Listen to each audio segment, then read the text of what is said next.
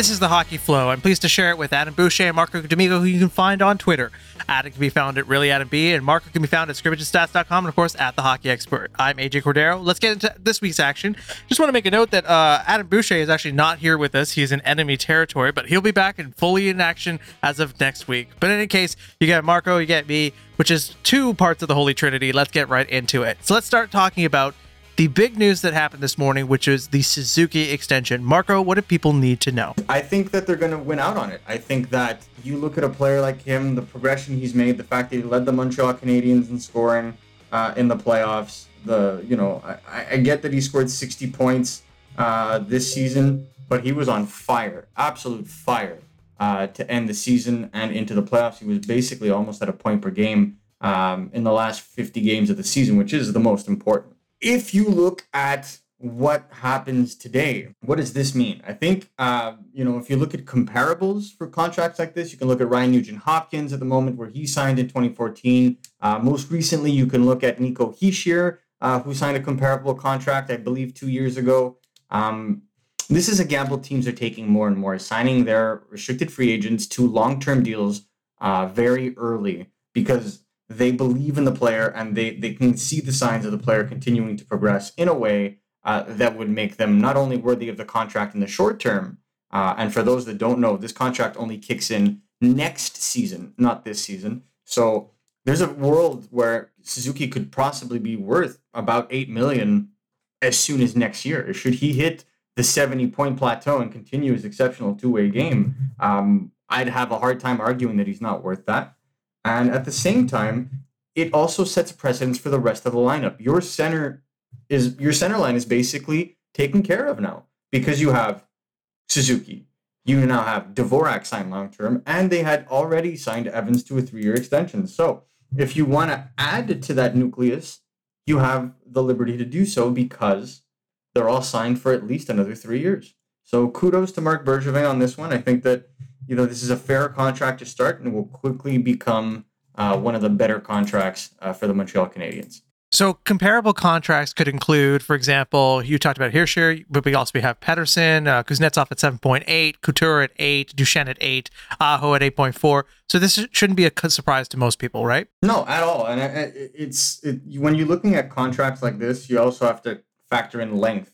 The eight-year contract here, you know, it's it makes the world of a difference. You were mentioning Aho. Aho signed for 8.5 over five years, and that walks him straight into unrestricted free agency. When it comes to a guy like Suzuki, the Montreal Canadiens bought themselves four years of his unrestricted free agency years. That means that Suzuki could have been an unrestricted free agent in four seasons following next season. So in five seasons from now.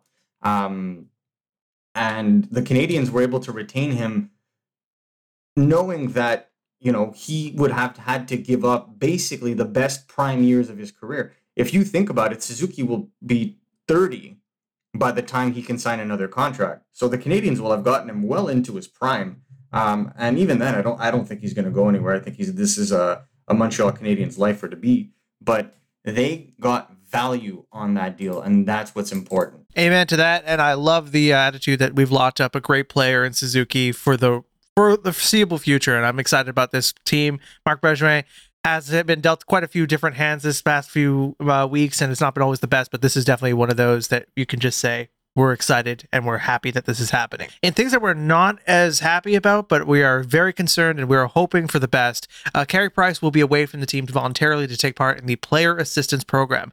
Now, before any speculation starts, we don't know why. We just know that he's entered the program and for the next 30 days, uh, mom's the word. Uh, but I, am hoping that perhaps because of uh, Jonathan, Jonathan Drouin's positive experience with stepping away from the game, this will be eye opening for teammates and league mates around the team. Yeah, absolutely. I feel like you know it's it's going to open a lot of eyes. It's going to make people more aware of what they were looking at, what they're doing, um, how they communicate uh, stuff like this, and how they present it publicly. I think it's going to help a lot of people kind of uh, move towards a more open dialogue on the subject uh, and kudos. You know, it, it, to me, I think that you know this is this is a conversation we need to start having more and more, um, and having a guy like him step up and, and and kind of you know make that decision for himself. Uh, I believe is brave and it's a trend setting uh, move, but he's been setting trends for ten years, so nothing new on that front. Uh, but you know, I, I really hope he's able to come out of this stronger, smarter. Um, you know, it certainly worked for Drouin, um, and, and we'll see how that turns out this season.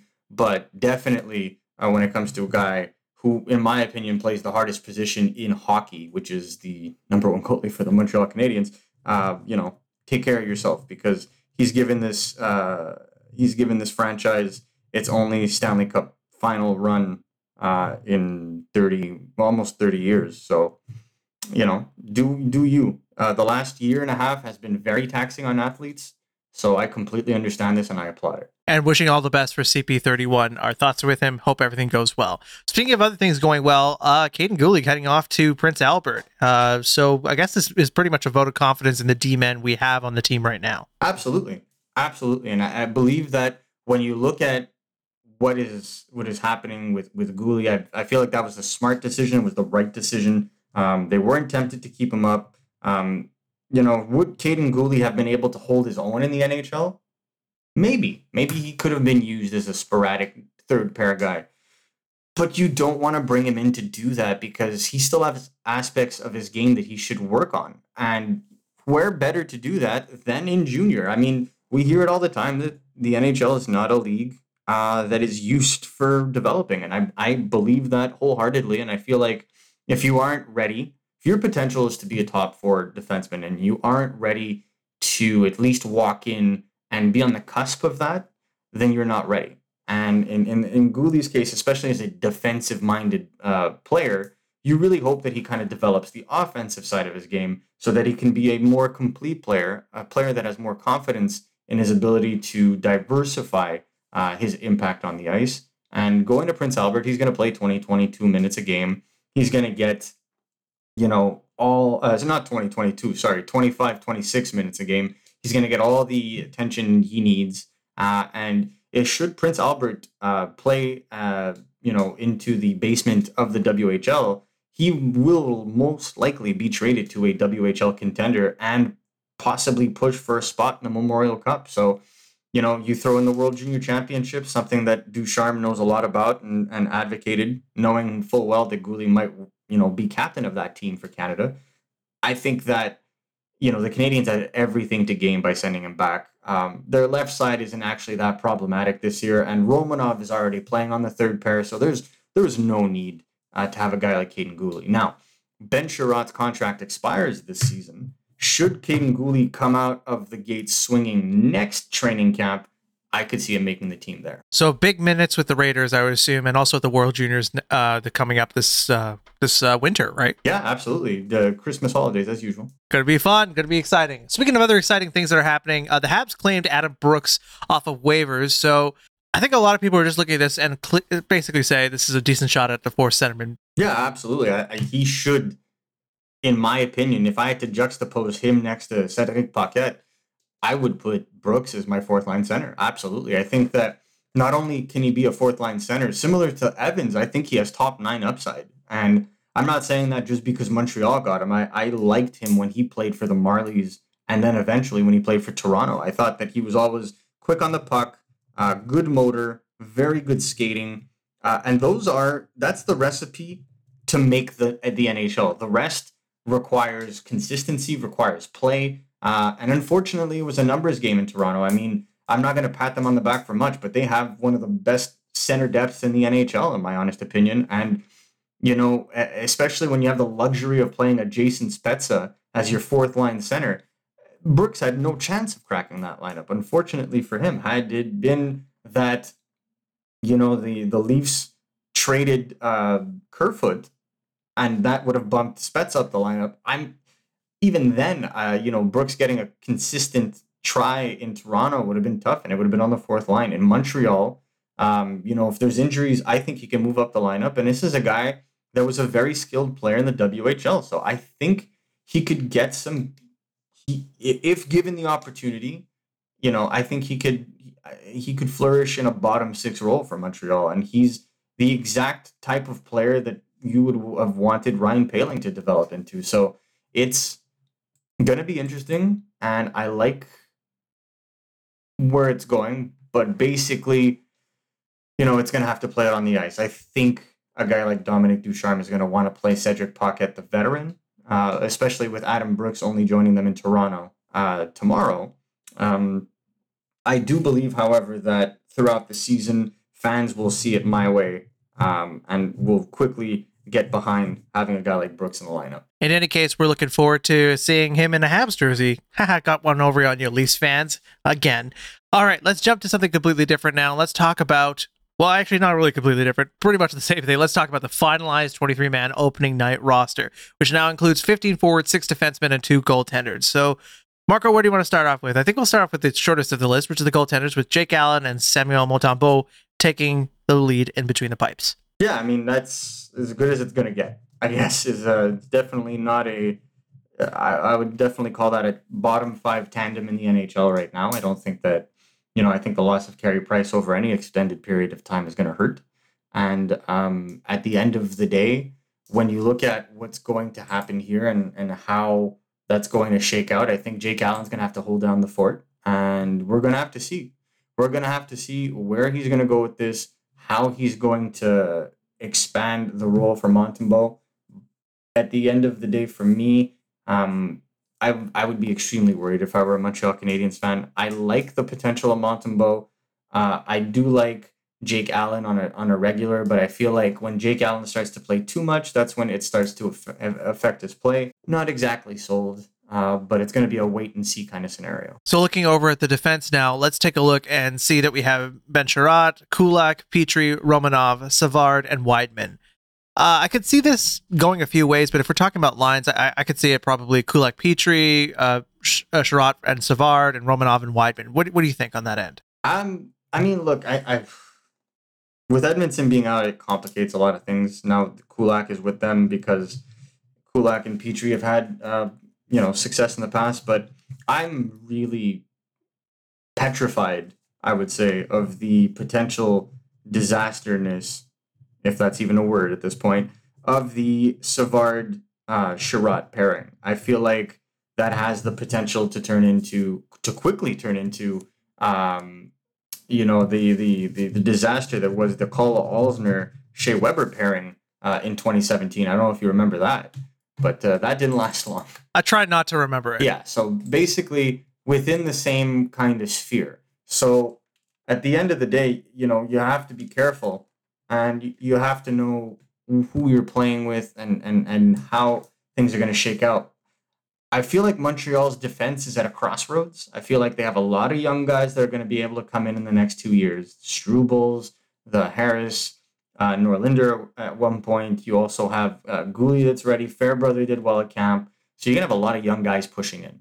And at that point, you know, it's it's going to be interesting.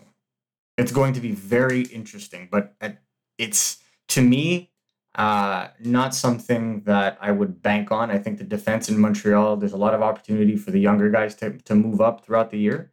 I think that this is Romanov has to take the chance this year and, and, and really kind of push up and and get to the point where he could be a top four player. But for me, the, the, the biggest question is always going to be what do you do uh, with you know a guy like Chiarot this season? He's in the last year of his contract if Montreal at any point during the season is not in a playoff picture, he's going to be at the top of trade boards, especially with the playoffs or the idea of the playoffs that Chiarot had last year and the success it brought to the Montreal Canadiens. So something to watch out for. Um, definitely uh, players that could be moved uh, to make room for others. And let's go reverse alphabetical order for the forwards. We have Toffoli, Suzuki, Poehling, Perreault, Paquette, Lehkonen, Gallagher, Evans, Dvorak, Drouin, Caufield, Brooks, Belzile, Armia, and Anderson. So uh, just for looking at the, those names on the list, not, not a surprise. I think we would probably see the lines Toffoli, Suzuki, Caufield, Drouin, Dvorak, Anderson, Armia, uh, Evans, and Gallagher, Lehkonen, Poehling, and Perreault, and to round it out, Paquette, Brooks, and Belzile. I like the top nine. I especially with the fact that Mike Hoffman is injured. I, I, I like the top nine. If not, Armia would probably slide down to the fourth line, and you'd have Hoffman, Evans, Gallagher, and then probably Lehkonen, either Brooks or Perreault, and then Armia on the right side of the fourth line. I, I, like the depth along the wings. I have no problem with it. obviously big question mark at center uh, with Dvorak and and Evans. Um, but you know, again, there's a lot more to like at forward with the Canadiens uh, than it is, uh, especially uh, you know on defense or in nets right now. So a lot of potential, and of course Nick Suzuki uh, and Cole Caufield basically going to be your make or break guys. I'd love to see the, uh, the. We're hoping that the Suzuki line will perform like they did in the playoffs, and they may, but they're they're young. We have to remind themselves ourselves without that, right? Don't you feel? Yeah, absolutely. I mean, this is Caufield's rookie season, so we'll definitely have to see what happens at that point. Um, in my honest opinion, it's going to be very difficult for them to see uh, the freedom of play that they had uh, last season. Obviously, Caufield played in the playoffs, so it's far tighter. But Suzuki, um, I feel like playing multiple teams, different situations, different divisions. I think he has the opportunity to grow even further this year and really cement himself as an unquestionable number one center. So I know they're young, but these are two kids with excessive character, and they wouldn't have done what they did in the playoffs if they weren't ready. Well, let's keep rooting for those Habs. Welcome to the uh, the Habs 2021 22 season. We're so excited to get started, which will take place tomorrow night at the Leafs, and uh, we hope perhaps win. But uh, again, lots of trouble to sort of take care of before then. In any case, let's talk about some news from around the league, and starting off with, of course, the team that won everything last year, the Tampa Bay Lightning. They gave Jon Cooper, head coach, a three-year deal. Thoughts? Very, very, very, very, very, very well deserved. He's won two uh, two Stanley Cups back to back. Uh, he's going to go coach Team Canada. I mean, it is what it is it is what it is. I think at the end of the day, you know, you're going to have to go and look at what it is that you know uh, Jon Cooper hasn't done right uh, over the last little bit. And I remember when Jon Cooper broke into the league about eight nine years ago, and you know what he's done with Tampa and how he's grown that team. Um, you know, yes, he's got an you know a good set of players in front of him, but prior to that, you know, he's developed him pretty, pretty much the whole way. He's developed all these most of these young players because the, the you know the triplet line that they had back in the day up until this season. Uh, you know, Victor Hedman came up at the same time that he was coming in. Steven Stamkos, same concept. I mean, he just brought this team to another level, and I don't. I think he's definitely in the conversation for top five, even you know, arguably top three coach in the league, and you know, well deserved. Tampa Bay has got to keep. You know, they don't have a salary cap when it comes to having to keep uh, you know uh, coaching staff or executives. So you might as well put uh, you know give him the blank check at this point because he you know he's done everything he's had to do to properly steer the ship. And when you think about it, he was pretty close to being let go, uh, but right before he went on that Stanley Cup run. So it's kind of amazing that how teams will be so quick, like kind of and to cut the cord. But in this case, it worked out exceptionally well for the city of Tampa. And uh, good luck to Mr. Cooper. Hopefully, just never against us. Uh, I'm going to end off with one happy story that uh, I think just touches all of us in sports and specifically in hockey. But Willie O'Ree, the National Hockey League's first black player, has received unanimous support from the U.S. Senate for a Congressional Gold Medal. So the U.S. Senate, as you may or may not know from following politics, doesn't really agree on much, but they unanimously passed legislation granting the Congressional Gold Medal to Willie O'Ree. I mean, uh, again, well deserved. What do you? It's incredible uh, the impact he's had on the game. I think it's incredible the ability uh, that he's had to advance the game and, and, and spark conversation. And I feel like it's just deserved. I think in history, he's going to be looked back as he is right now, and as we will continue to look back uh, as one of those key symbolic players in the game. Um, and, uh, you know, I know that he's going to have his jersey retired, I believe, in Boston as well. So it's um, you know it's it's poetic, and I think that it helps to bring awareness to a subject uh, that is very relevant. And before we end off the show, yes, it's a little bit of a shorter episode this week, but again, we'll be back with really Adam B and all of his wonderful thoughts next week. And again, uh, he was in enemy territory. Hopefully, he'll elaborate a little bit more on the podcast next week. But I just want to give you everyone on the show a heads up on what the games are taking place uh, over the next uh, time before we meet. And of course, tomorrow, Habs versus Leafs. Uh, then we have on Thursday the Canadiens versus the Sabres, Rangers versus the Habs on Saturday, and Sharks versus the Canadiens on Tuesday next week. Any final thoughts before we tag out for the show? I'm just ready to. I'm just ready to go, man. NHL is about to start, and uh, I'm here for it. So we're going to have to see exactly what it is uh, that this team can do. I feel like it's a make or break season for Mark Bergevin. So uh, I look forward to seeing if this team is able to, to hold it together throughout the uh, the season, given all the injuries to start off and the uh, Stanley Cup final hangover. And there you have it, ladies and gentlemen. That's it for the hockey flow. I'm pleased to again to give you all the details that you need to know, and of course all the knowledge that Marco facilitates on the show, and of course Adam, who's just not here this week, but he'll be back as of next week. All right, want to shout out those socials just in case you forgot or you can always fast forward to the beginning of the episode or rewind in this case. But let's get started. Uh, really, Adam B. Adam, that's where he's at on Twitter. The Hockey Expert, that's where Marco's at on Twitter. And scrimmagestats.com, that's where he hangs out and posts all of his great analysis. I'm AJ Cordeiro. We'll catch you all next week.